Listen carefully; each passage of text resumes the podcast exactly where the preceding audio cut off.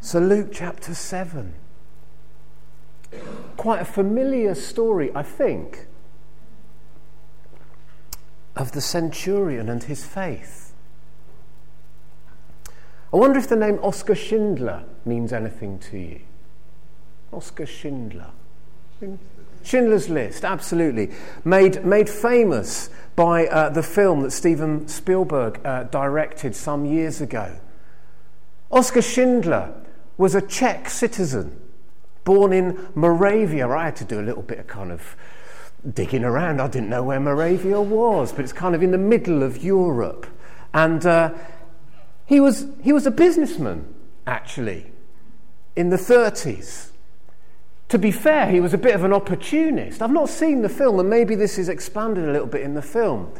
He actually made money out of all that was going on in the war. He profited from the war effort. He was a member of the Nazi Party. And yet, he was a friend of the Jews whom Hitler wanted to see exterminated. He saved over a thousand men and women from the death camp of Auschwitz. He was, in many, many ways, a very imperfect man with perhaps questionable motivations at times. But he was also a man who was a friend of the Jews who were being oppressed and murdered. He was a Gentile, a non Jew, who sought to save those Jews that were in peril. I guess I see a parallel between Oskar Schindler and the centurion here in chapter 7 of Luke. And what I'd love us to do this morning is three things with these 10 verses. First, I'd love us just to have a look. What do we learn about the centurion? A friend of the Jews. Then I'd like us to look at Jesus' reaction to this encounter. And then, thirdly, I'd like us to look at well, what can we learn? Particularly, learn for sharing our faith from how Jesus encountered this situation. Because actually, in Luke's account, the, the amazing thing is, and it's kind of obvious, and yet it only jumped out at me as I sat on this passage this week, Jesus doesn't even meet the centurion in this passage. He does in, in, in Matthew's, uh, Matthew's account of it in, in chapter 8 of Matthew.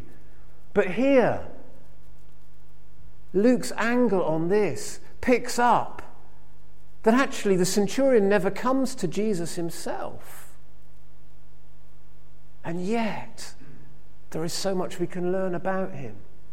Six things, in fact, that we can learn about this centurion. So let's dive into that first thing. Looking at the centurion and what he uh, tells us about himself and, and what we can learn from him. First of all, it seems that he was a God fearing Gentile. He had engaged with the people that he was tasked to rule. He was a Roman soldier. The Romans were the enemies of the Jews. They were the occupying force, if you like, and the Jews resented that occupation. And yet, here was a man who loved that nation, who enabled a synagogue to be built in Capernaum a synagogue which has been uncovered and, and archaeologically discovered. Kind of brings alive this guy enabled that to happen. And he would only have done that if he had a sense of who God's people were and a desire to respond in a God fearing way. But let's make no mistake, that was unusual. That would have been a pretty strange experience. Thinking about the derby match this afternoon, Spurs against Arsenal. No love lost between those two teams. It would be like a Spurs fan investing in an Arsenal training academy. wouldn't happen ordinarily. It would have been like Oskar Schindler, a Nazi, wanting to spare the lives of Jews. He was a God fearing Gentile. Secondly, because of his conduct, he was held in very high regard by the Jewish community. We see this in, in, in, in, verses 4 and 5 that the elders would run an errand for him. Is kind of surprising enough because I guess they could have been forced to do that because he was a centurion and, and, maybe he could have actually twisted their arm. But it doesn't sound like it when you read what they say about him. This man deserves to have you do this, Jesus, because he loves our nation and he's built our synagogue. So here's a group of, of, of Jewish elders for whom a relationship with a Gentile meant defilement, made, meant they be, became unclean. And yet, here they are going and entreating Jesus to do as the centurion asks. That's pretty amazing. Something of an aside, but, but still worth mentioning. Verse 2 this man clearly cared for his servant. He highly valued him and he wanted to see him healed. Now, I don't think that was just about self interest. Seems to me that if you highly value someone, that's not just about them doing your dirty work for you.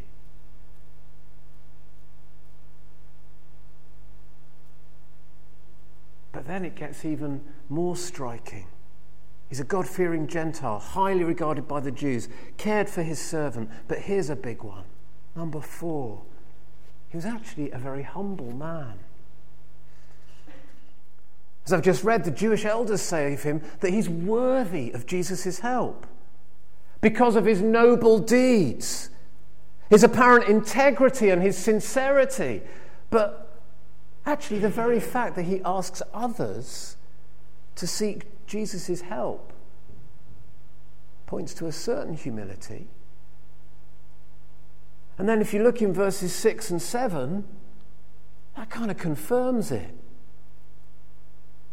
Jesus was not far from the house when the centurion sent friends to say to him, Lord, don't trouble yourself, for I do not deserve to have you come under my roof. That's why I didn't even consider myself worthy to come to you. Great humility in what he says. Jesus, you might notice, is actually prepared to go to a Gentile's house, to, to, to, to accede to his request. Jesus is prepared to be made unclean, not only by going into a Gentile's house, but potentially to encounter a corpse.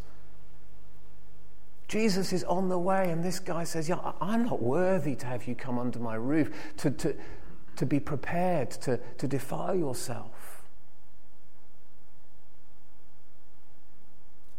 So he doesn't stand on the kind of dignity and worth that the, the Jewish elders very kindly accord to him, he said, uh uh-uh, uh, I'm not worthy.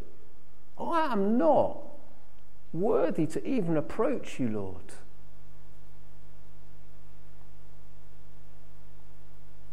Fifth thing you can notice about him, alongside his humility, is that he recognizes authority and he respects Jesus' authority. Verse 8 I myself am a man under authority, with soldiers under me. He's speaking to Jesus. He's giving a message to Jesus saying, I know that you have authority. And actually, I'm prepared to bow to your authority. That's a pretty risky thing for a Roman centurion to do, to bow to the authority of a Jewish teacher who actually is, is, is kind of a little bit edgy, is, is kind of out there Not even the Jewish establishment are particularly sure about him. In fact, they're pretty sure that he's dodgy. But here, this centurion is saying, I'm prepared to bow to your authority. I see your authority.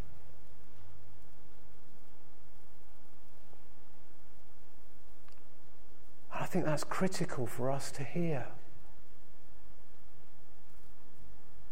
I wonder whether unwittingly or intentionally we often think that actually God needs to fit into our scheme. God needs to fit into our framework. Because we have the authority, and well, he can come in and do that bit if he likes, but that's, that's the way it is.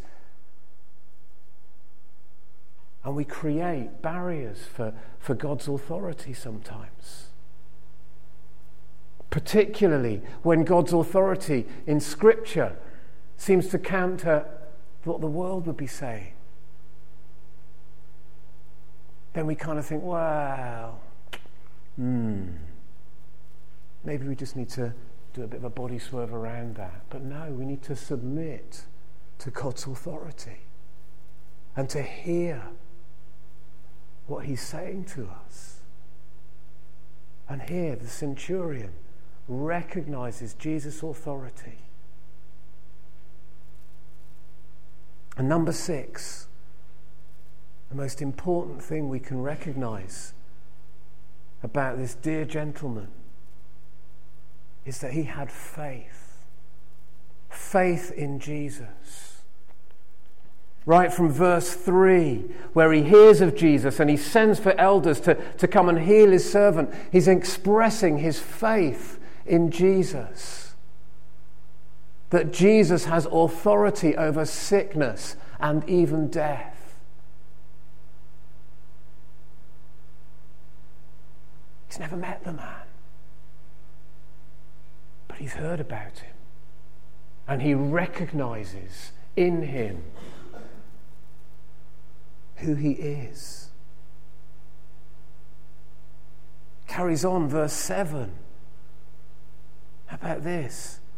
Just say the word. How about that for faith? He doesn't even want Jesus to come and be with the servant. How much easier would we find it if Jesus was sat right here in this room? We'd love it, wouldn't we? Because it would be so much easier to come to Jesus and say, Jesus, please would you? But he is here in spirit. And we need to acknowledge that in faith. Let's just dwell for a moment on this notion of faith, because I think that's key to this passage. Dear friend of mine sent me seven statements about faith this week that I just wanted to read to you, because I think they're terribly helpful as we look at the faith of this centurion. Here's seven things about faith. Number one, faith is the sixth sense, which enables us to grasp the invisible but real spiritual realm. That centurion had got that. He understood that there was something going on with this Jesus, that he was who he said he was. So faith enables to gra- us to grasp the invisible and yet very real spiritual realm. Faith is the open hand, number two, by which we take what God is offering us in His grace. Forgive me, Lord. Allow me to come into your presence. Help me to serve you faith holds out an open hand to receive what God is offering in His grace. Number three, faith is confidence in a God who is absolutely trustworthy and utterly reliable.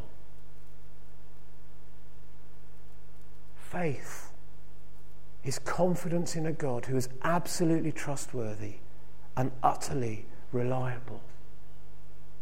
Do you need to be relying on God this week?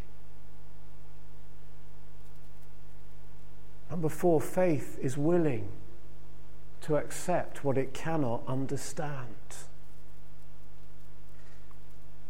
We are intelligent beings. God has made us intelligent beings. He's given us inquiring minds. He's enabled us to find out so much stuff about our world. And yet, there are things that we cannot understand about God and His workings and His kingdom. And we have to say, Lord, I trust you. Number five, faith is not dependent on circumstances.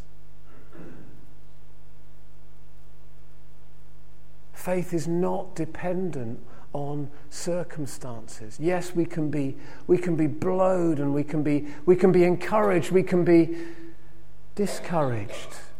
But actually, faith is about saying, Yet I will believe that you are God. Number six, faith is ever discovering what God is able to do in the face of all opposition and difficulties. It's seeing God even in the midst of the most stinking mire. It's seeing God in the midst of a wonderful opportunity. And it's walking with Him. And number seven, faith's chief occupation is obtaining the promises of God. Faith's chief occupation is not making my life a little bit more comfortable and a little bit more respectable, but it's actually about focusing on the promises of God, who He is, and what He wants to do with us in our lives. Those are some quite big, challenging statements about faith. Just to remind you, if you, if you didn't quite get them, Steve wonderfully uh, and, and, and just faithfully puts these sermons on the website every week. Do listen to them. If you need to just go back through something and you want to kind of phone me up and say, What did you mean by that? And I'll try and remember to maybe put these on the news part of the website as, as just seven things that we can have a look at. But I think they're very challenging and very helpful statements about faith. Here is a man of faith. Faith is God focused, it's not me focused. And faith is at the heart of this story. So that's a centurion. What about Jesus' reaction to the centurion that he doesn't actually even meet? Well, actually, one of the most important things that Jesus does is he, he focuses on the centurion's faith in verse 9. What does he say? I tell you, I have not found such great faith even in Israel. That's a pretty significant statement. When you think about it, in Hebrews 11, the writer to the Hebrews lists Abel and Enoch and Noah and Abraham and Isaac and Jacob and Joseph and Moses and all the people of Israel and Rahab and Gideon and Barak and Samson and Jephthah and David and Samuel. These are people of faith. And Jesus is saying, I haven't seen that kind of faith. That's pretty challenging. But it's also pretty encouraging that the centurion is expressing that kind of faith.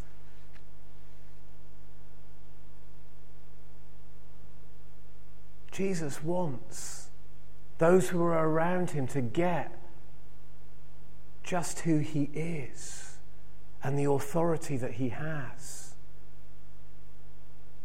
And so Jesus' reaction to, to the man's faith is very, very affirming, saying, Yes, this is what I want to see. And actually, in that reaction to that faith is also a challenge to those that were listening. To say that, yes, sincerity, religious devotion, moral decency, all of those things are good, and you can maybe big the man up for having all of those things, but they are not a replacement for faith in Jesus. That would have ticked a few people off. Because those things are good, but they don't replace faith in Jesus. And he wanted the people that were listening to hear that and see that they needed to turn to Jesus.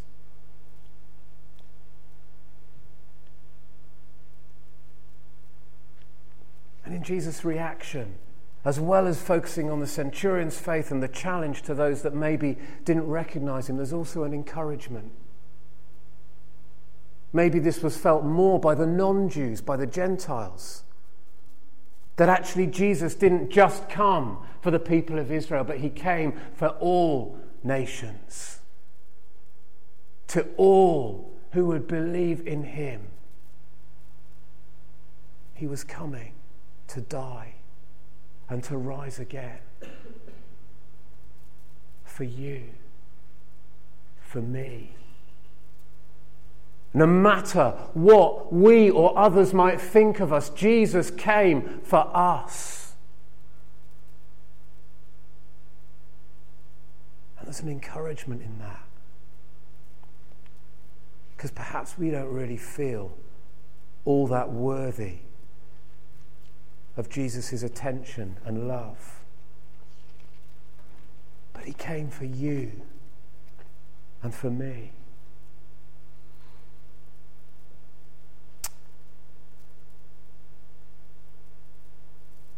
So it's a pretty amazing encounter with somebody that he doesn't actually even manage to speak to. I don't know what, what the, the, the, elders of the Jews must have made of this. I don't know what the centurion's friends who came to Jesus must have made of this.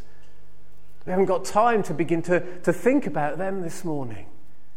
Because what I want us to do, thirdly, this morning, having looked at the centurion, having looked at Jesus' reaction to the centurion and his faith, is to think about well, what can we learn from this encounter? How can we be challenged or built up or enabled, particularly to share the good news of Jesus with others?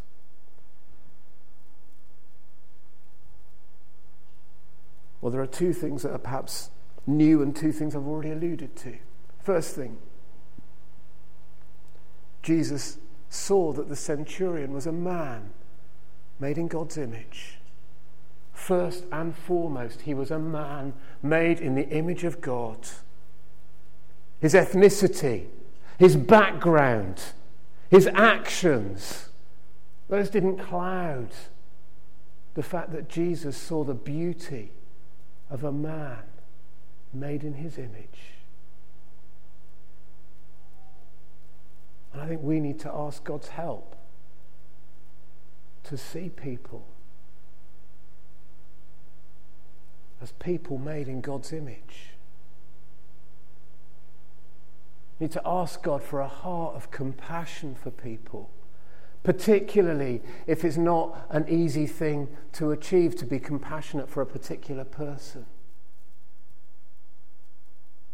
But we need to see through the arrogance or the brusqueness or the nastiness or the immorality or the whatever that confronts us with people.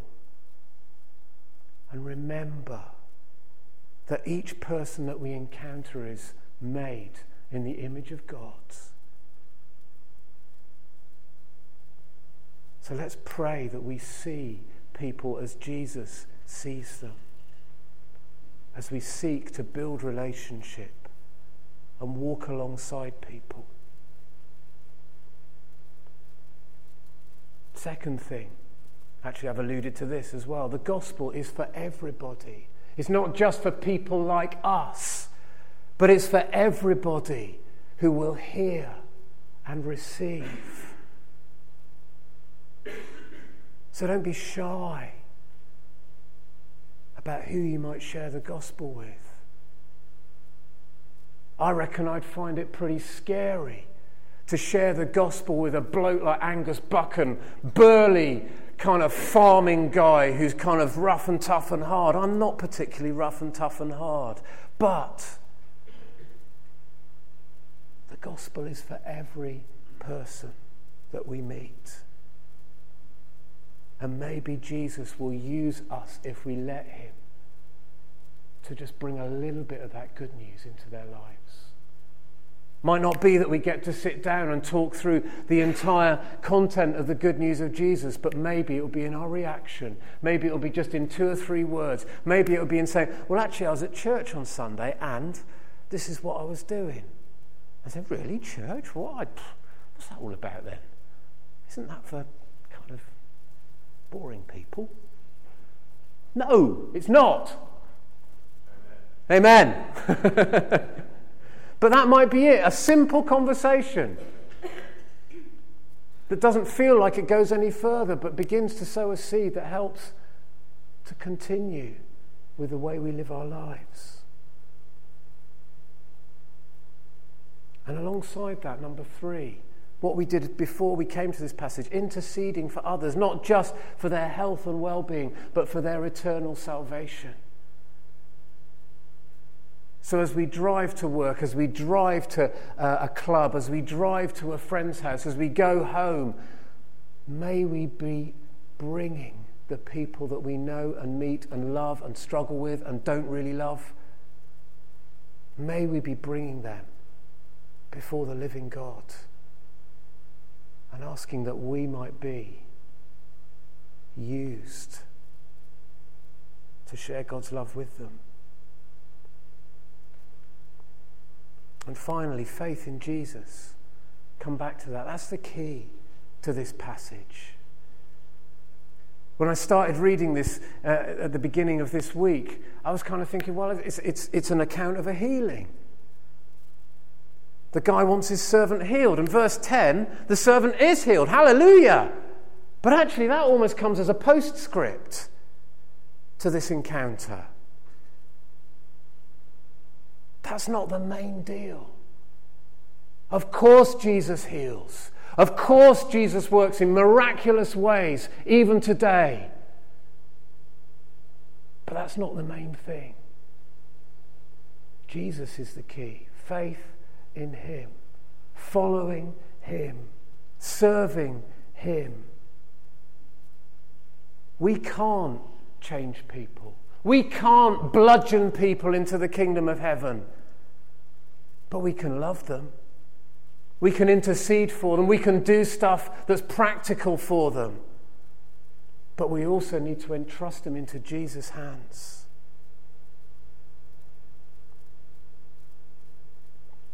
And if there's something miraculous happens, please, Lord, let it be. Then that is wonderful. But that's glory to God, not glory to me or glory to you. But we need to have faith like the centurion,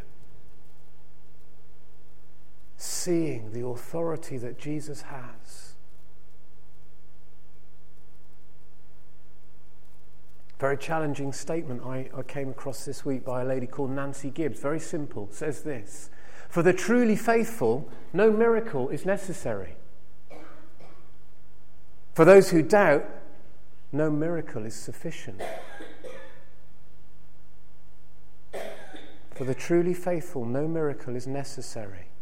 Coming back to that thing, faith is not dependent on circumstances. But for those who doubt, no miracle is sufficient. Nothing will convince a doubter. But that they would take a step of faith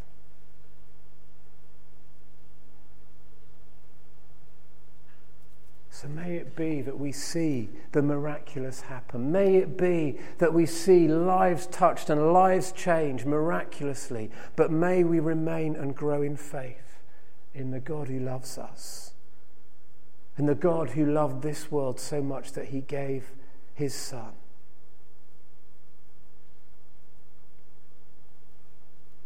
Let's just be quiet for a moment before we draw our service to a close.